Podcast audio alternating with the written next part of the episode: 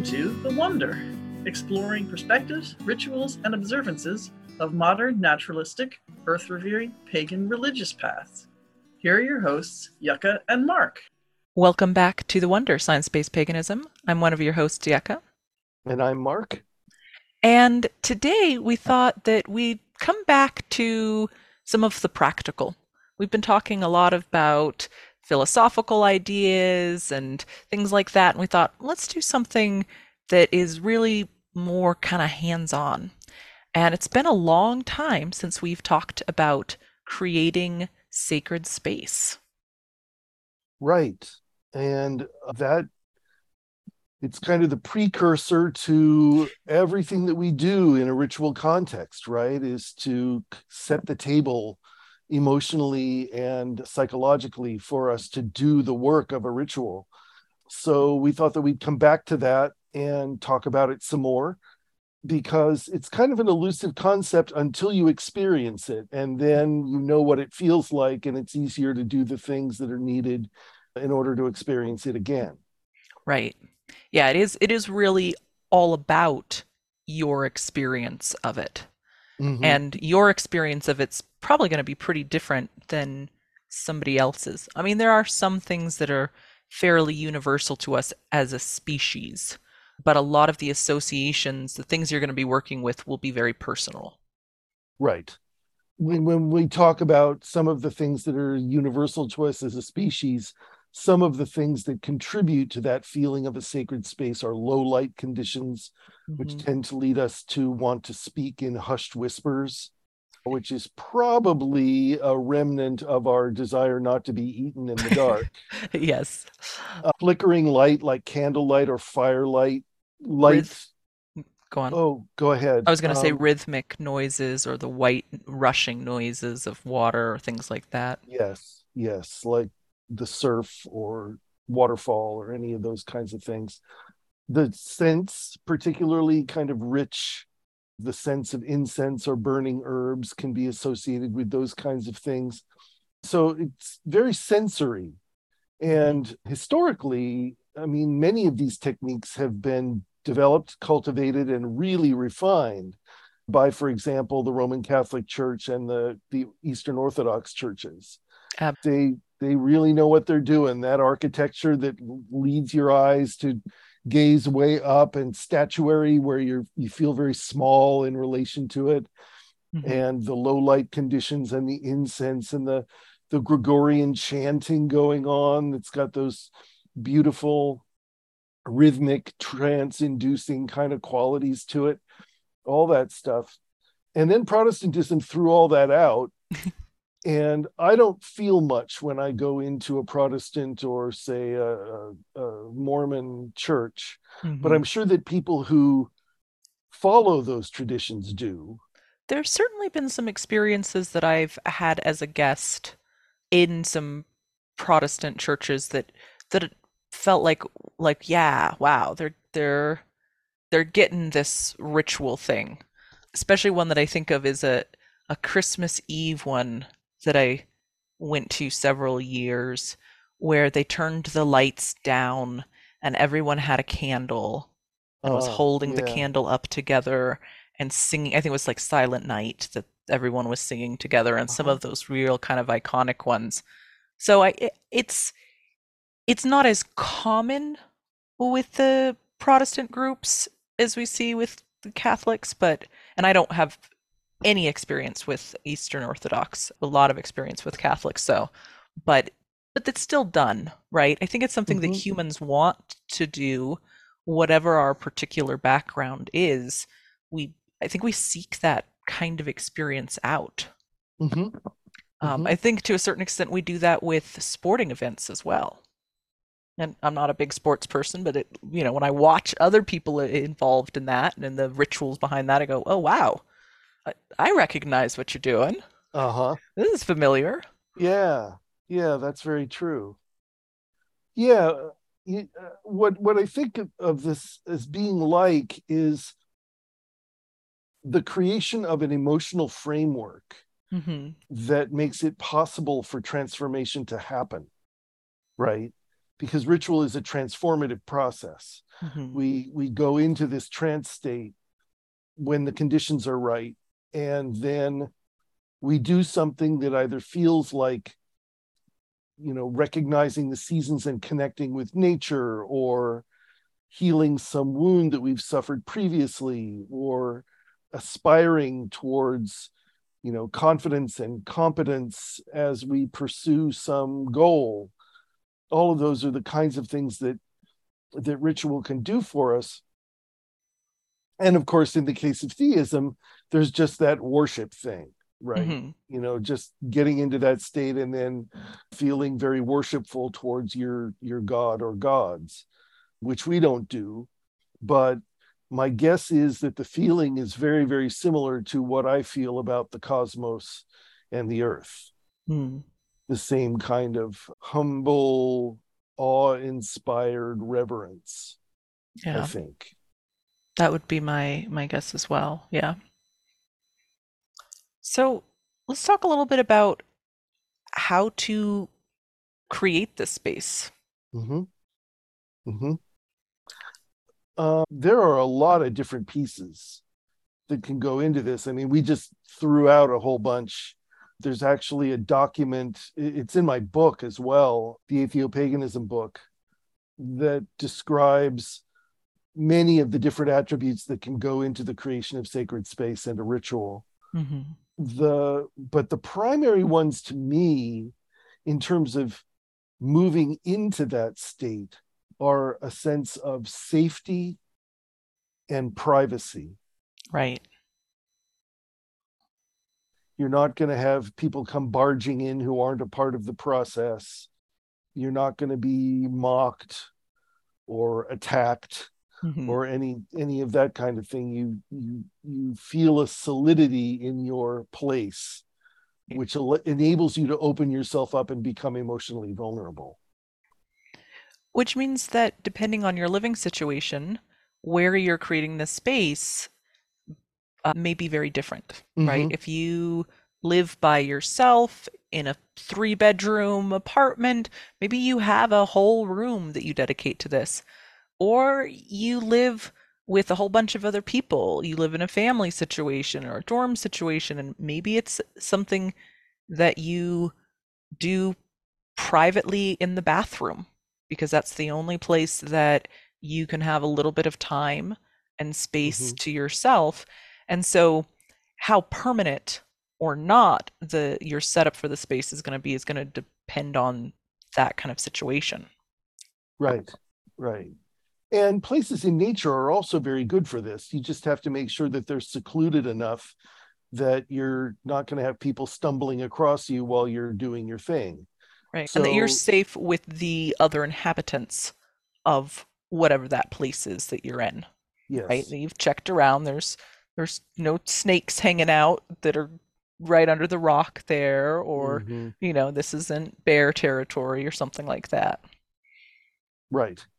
Yeah. So, I mean, the beach or the woods or the desert or, you know, a, a mountaintop, all of those are wonderful places to do a ritual. And when we do that, it helps us to do a symbolic declaration of the space. The most common one in pagan spaces is the, the casting of the circle Mhm. right? Where you know there's actual movement. You go around the outside of the circle, some cases with a knife or a sword or a crystal or a Mhm. feather or something. Right. Sometimes you literally sprinkle. People like to sprinkle like sands or salts or Uh-huh. things like that as well. Right. To create the psychological impression of a barrier hmm that protects your privacy and safety. Yeah. So those are those are things that you can do to to help to create that circumstance. I've I've had experiences, well I had one experience of this ritual group. This was when I first got involved with paganism. It was probably like the second or third time I ever went to a ritual. And they they were they were way out in the country, but they actually tried to do a ritual on land that wasn't theirs. And I didn't realize this until later hmm and everybody was looking over their shoulders all the time. And there was no sacred space. There was no ritual state. There were, it was terrible because there was not that sense of safety and privacy. Hmm. So they were concerned that the it was private land and that the yes. uh, that somebody was going to come and and ask them what what are you doing here? yeah shoo them away or you know shoot at them. Who knows? Hmm but so so don't do that you know use public land or Just out of Um, curiosity, was it like a really like special spot in terms of like it was a it was like what? kind of a, a a rise of a of a grass covered hill that commanded a, an incredible view for 360 degrees you could see for miles in, in Okay. all directions This So is it- curious. What would in what would get somebody? What would inspire somebody to risk that? yeah I'm- have been- a- and and how did the person that organized this discover it in the first place i don't know Hmm. but yeah it was a weird it was a, a a weird experience and it taught me a lesson that you can't do these things if you don't feel safe Right. Yeah. And so I think that d reminds us when we are organizing ritual to be Mhm. really mindful about that kind of thing and the different needs of the participants in the ritual. Right? Because you're talking about feeling safe in terms of, you know, not knowing if you're going to get kicked off or not, but there's also other forms of safety right there's the emotional safety that plays that that is just as important when it comes to our experiences and how how effective our ritual is going to be to how do we actually feel about this so if i don't if i'm trying to do a ritual about self-healing or something like that and i think i'm going to get mocked or i'm worried about being judged by the person next to me it's probably not going to be as effective. I'm probably not going to mm-hmm. be able to get into that space. Right or if you're non-binary and all the invocations are gender essentialist. Right. right? I mean there are a variety of kinds of inclusion that we need. There's multiple axes of inclusion that need to be addressed as well as the kind of physical safety and emotional safety in relation to what's outside the circle. There's mm-hmm. also what's inside right? Yeah. and we and we want to make sure that that is also facilitating of people feeling at ease and and able to open themselves Right. Now, in, in most cases, though, it's probably going to be just you on your own, right? Mhm. Or in a small group. But I think that we can you can still kind of take that idea and think about it with yourself and how you might be feeling once you're in that space. Right, right. And there are techniques that you can use to bring yourself into a state of radical presence. So you're not thinking about, you're not worried about the future. You're not thinking about things that are going on elsewhere. You're not, you know, obsessing about something in the past. You're just very, very present in doing what's right before you.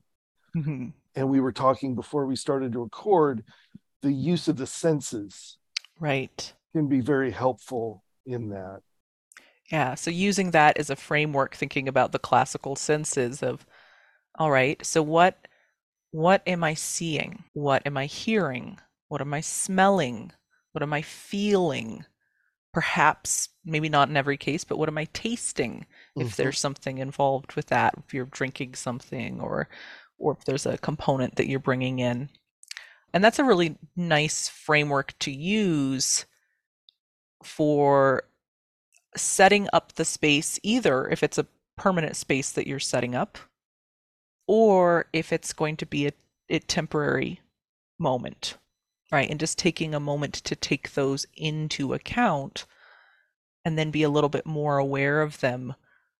That really just helps bring us to being really present in our in our bodies while we're doing the ritual. Right, right. So let's say you're going to do a solo ritual and you go out in the woods and you find a place that's isolated enough that other people are not going to be coming out there and you find a stump and you put a cloth over it and you build a focus an altar right with symbols of the things that you want to do in this ritual Mm-hmm.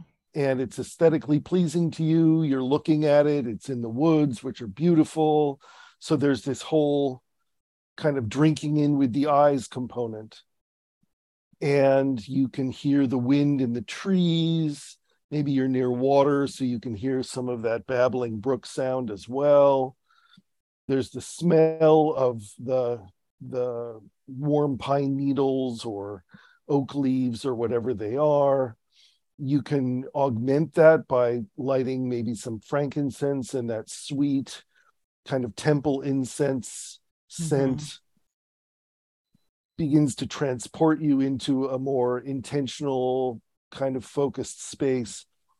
I've one of the things that i've used in group rituals is either a single sip of wine or a single semi-sweet chocolate chip Mm. for a taste invocation. Sometimes in group rituals they they do what's called a spurging which is sprinkling with water Mhm. sometimes scented water and what you usually do is you use a sprig of some kind of herb like rosemary to flick the water onto Dip it in, flick, dip, flick. right Yeah. right and that sensory feeling on the skin uh, as well as the scent that comes from it also gives you that feeling of immediacy and being in your body and being right there present in the moment Right. And if you have the opportunity to taking your shoes off there and just feeling the forest floor Mhm. between your toes or or leaning up against the tree and feeling the bark and the texture of that and just noticing the wind on your skin and maybe you know tasting we were talking about tasting with food but you can taste the air too Mhm. be Yeah. careful about tasting plants that you don't know yeah don't do that Don't, but maybe if it was like a pine needle or something like that that you're pretty confident about, you could get that uh-huh. intense taste there. But yeah, don't don't go eating or putting random plants in your mouth. They're, the vast majority of them will not make you feel good. So Right. So that is those those sorts of techniques are the things that we use to create what we call sacred space. It's a very it's a very pleasurable state to be in. I find it to be very reverent and anticipatory in a way like, you know, there's a there's a sense that something wonderful is about to happen. It just lends a richness to ritual practices that that I just really treasure. So I would invite you to experiment with different ways of inducing that sense of sacred space. Personally, I like to live in a context that's very much it not not kind of the full on implementation, but my room is decorated in a way that you know when I light candles, it's this very kind of oh sort of place, and and I, I just enjoy that. It it helps me to feel more of a richness in my life. You may feel the same. You may want to do something similar, or you may have a little box that's your portable focus kit, and you Mhm. take that to wherever you create sacred space and do your work there. And both of those are perfectly great. right. And you don't need objects either. You can No. do all of it just with your just with yourself, right? Mhm. The the tools are nice, but they're just that. They're just tools, right? Mhm. And you have tools built into your body. You you have breath, right? Mhm. I have seen and experienced creation of sacred space just with a deep inhale and then blowing it out like a bubble. Mm, Just mhm. And then there you are inside that that bubble space, safe and protected and and uh, and cared for. Protected. Yeah, I said that. Yeah. so you know be aware of that you don't have to have a lot of stuff this these techniques are really about working with our psychology and our bodies are able to do that on their own Right. Well, I think this is a good place for us to wrap up for today. But we do have a couple of announcements. So your book is My- ready for pre-order, right? It is my book, Round We Dance Creating Meaning Through Seasonal Rituals, which will be released next April, is now available for pre order on the Llewellyn website. We'll put a link in the show notes. And I'm really excited about it. And apparently they are too. They say they really love the book. So I'm, I'm psyched. It's kind of an outlier when you look at the, the Llewellyn page, it's full of all kinds of supernaturalist stuff.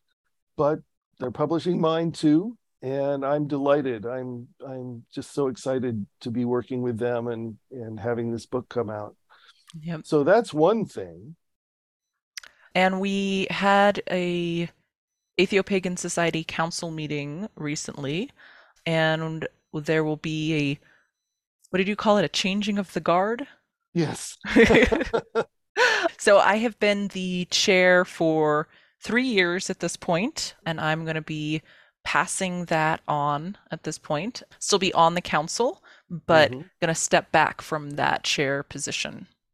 So.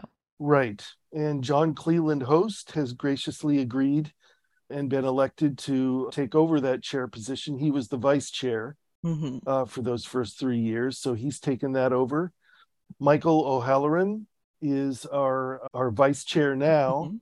Who's been on the podcast several times. Yes, he has. Um, and Rachel W. and C. Went are the other two officers, the the secret, the treasurer and the secretary, respectively. And then Right. there's several other others of us like me who are members of the council but are not officers. Right. Uh, But stay busy doing lots and lots of stuff. yes, We have a lot of projects. There's lots of volunteering in different capacities and all of that. So, it's it's so exciting and every time somebody new comes on board as a volunteer i just i'm reminded all over again wow what a great group of people these are just so they're so fun to hang out with and they're interesting and the conversations are great and they're just so kind of just great Just- people. good-hearted people yeah And we yeah, always sure. talk ourselves into more work. Every time we get together, here's a new idea that we we've got to do. that's true Yep.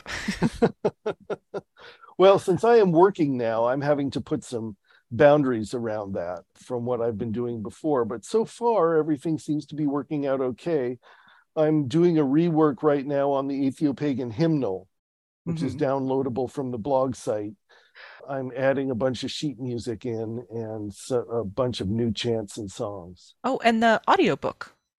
oh right I think that that would probably be of interest to our listeners. I, in the last weeks before I started my new job, I realized that I wasn't going to have a big block of available open time anytime soon once I started the job. So I took a backburner project off the back burner, which was the recording of an audiobook of my first book, Atheopaganism and Earth Honoring Path Rooted in Science. And I recorded the audiobook, and it is now purchasable from everywhere you get audiobooks except Audible because Amazon. All right. Well, And give me a link and I'll put that in the show notes for people Great. for great. your preferred location. I should let you know the main reason that I didn't go with Audible as well is that they have extremely restrictive licensing requirements that give them exclusive right to distribute the audiobook for something like three years or something. Seven. Is it seven? Could Um, be. Yeah. Unless they've changed it recently. Well, I wouldn't imagine them changing it to improve it. So, Yeah. yeah, anyway, it's That I- might have been if you created it through the their platform where you can hire a voice artist. oh, right, ACX. The- yeah, Yeah. that might be what I'm thinking of, but Yeah. But in any case, I wanted Chirp and Libro.fm and you know all those different outlets to be able to sell the book. So now you can go to any of those kinds of places and find it online. well, that's great. Yeah, So- it was it was a fun project to do. I had to lock myself in my room for several days and read the thing into a microphone, but now it's there. Yep. Well, and that'd be great to have it in your voice too. I always really appreciate when the audiobooks are read by the author because Yeah, you it- really get the the meaning a little bit more just in the way that they say the sentences. I I agree. And in this case, the whole story about how I came to atheopaganism is all in the first person. So it really wouldn't make any sense to have an, some other narrator. Mhm. Um, it really kind of had to be me. So anyway, it's in the can, it's up on the web, it's all it's available now. So if you have a commute and want to read the book but don't have time, or while you're working, whatever, that's an, uh, a resource that's now available to you. Yep. All right. Well, thank you, Mark. Thank you, Yucca. Always wonderful to talk with you, and we'll see you next week.